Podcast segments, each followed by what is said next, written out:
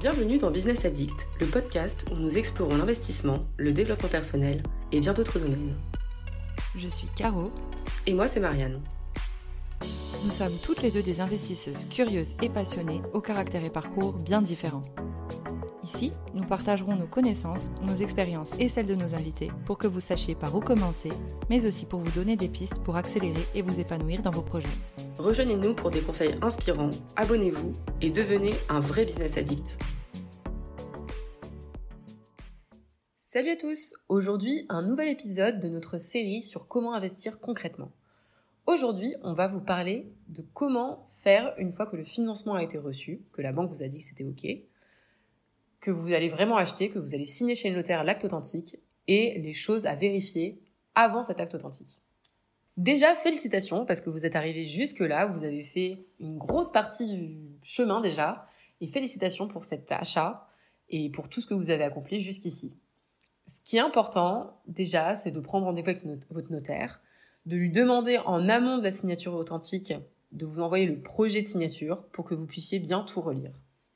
Également, vous pouvez demander à votre notaire de vous expliquer, de vous donner ses conseils à lui, parce que d'un notaire à l'autre, ça va varier. chacun a ses petits rituels avant signature pour savoir, selon lui, quelles seraient les petites choses que vous pouvez faire pour améliorer, faciliter la signature de l'acte authentique.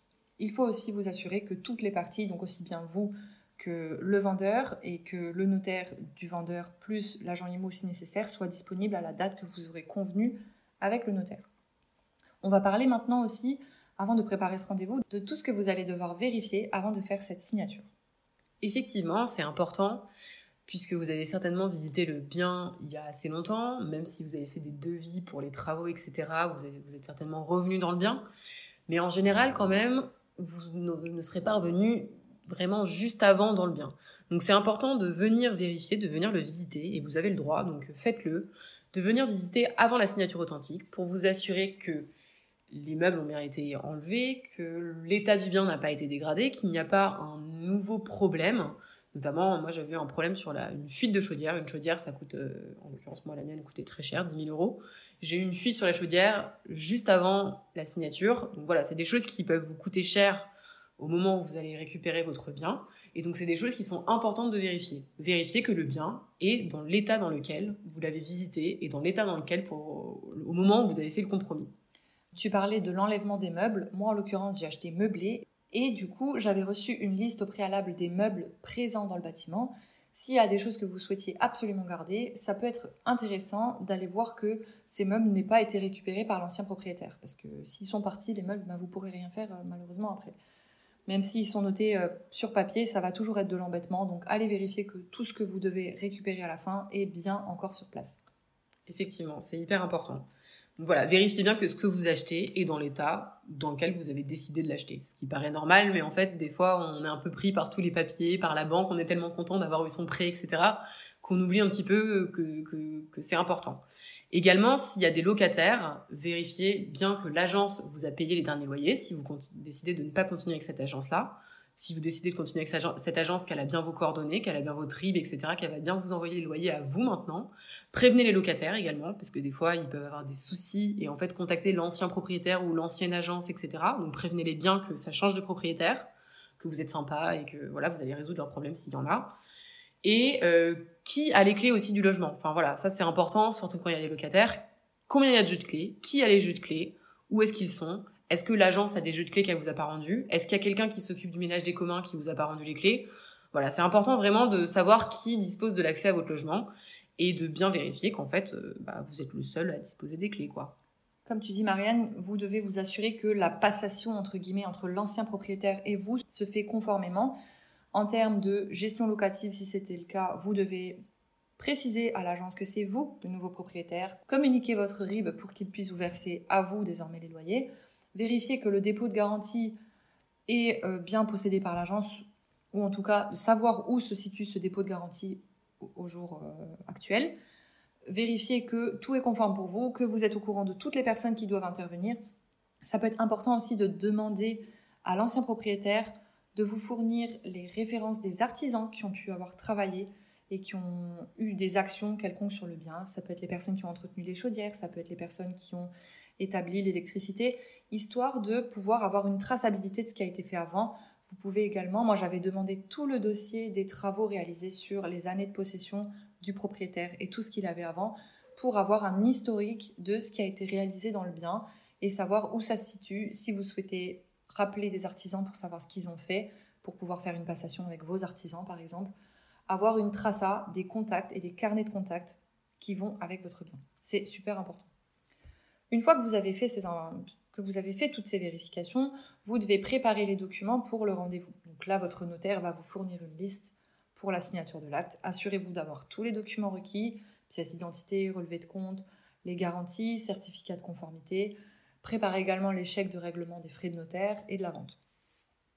Ensuite, il va y avoir la vérification finale de tous les documents. Faites vous le point de votre côté. Si vous avez acheté en direct, faites le point seul ou avec quelqu'un qui s'y connaît si possible. Si vous avez acheté par agence, demandez bien à l'agent si tout est OK pour lui, s'il a des derniers conseils, des dernières recommandations, des documents à vous rajouter. Toute erreur ou omission, ça peut retarder la signature et à ce point-là, on est déjà super impatient, on est trop content, on a fait toutes ces étapes, on n'a pas envie de perdre encore une semaine parce qu'il manque une pièce. Donc faites bien attention à être carré et à avoir toutes les pièces nécessaires à la signature.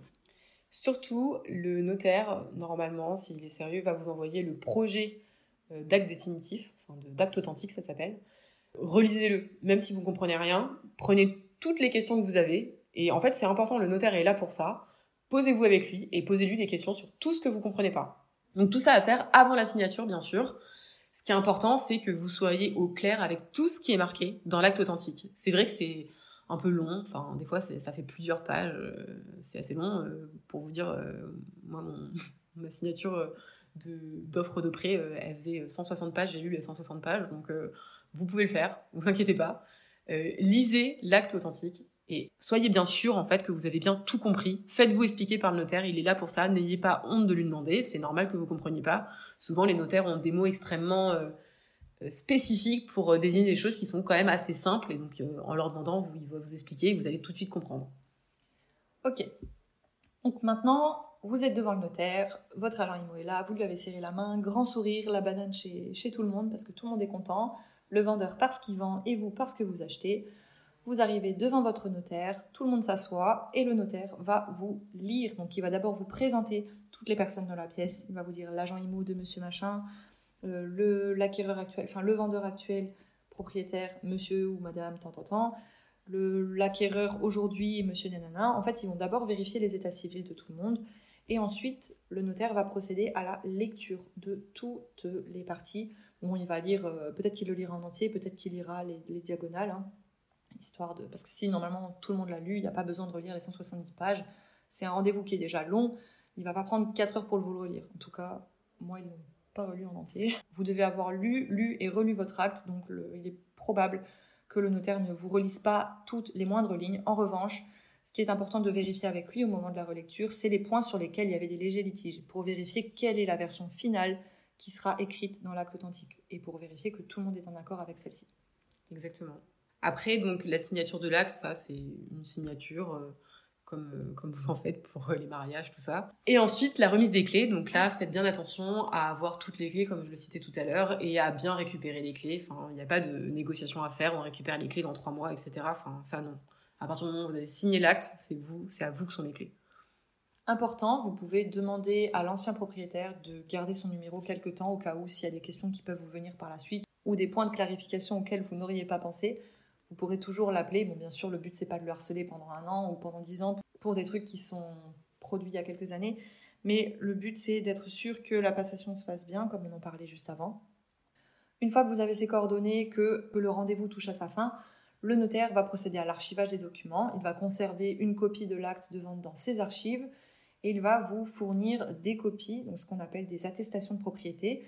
Il en existe deux types dont vous aurez besoin pour euh, vos, papiers, votre administratif. Un, acte de propriété qui comprend tous les montants, le bien, les frais de notaire, etc.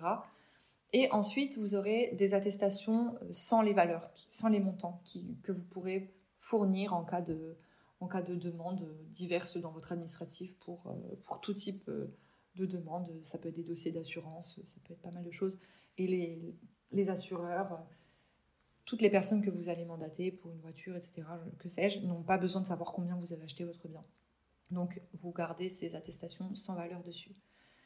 Et une fois que ça c'est fait, vous allez discuter de la répartition des frais. Donc là, c'est la fin. Le notaire va vous dire bon, bah, vous allez être prélevé de temps, les frais vont être pris à cet endroit-là. Ça, c'est ce qui aura été convenu dans le contrat de vente. Et une fois que ça c'est fait, celebration, champagne, vous aurez signé, c'est terminé. Prenez le temps de célébrer, c'est un super, un super moment du parcours et euh, vous devez être fier de vous d'être arrivé à l'aboutissement de la vente et profitez vraiment de ce moment. Exactement. Soyez fiers de ce que vous avez déjà fait. Et maintenant, bon courage s'il y a des travaux. Il est fortement recommandé de quand même consulter le notaire à l'avance hein, pour obtenir, comme on le disait, les conseils.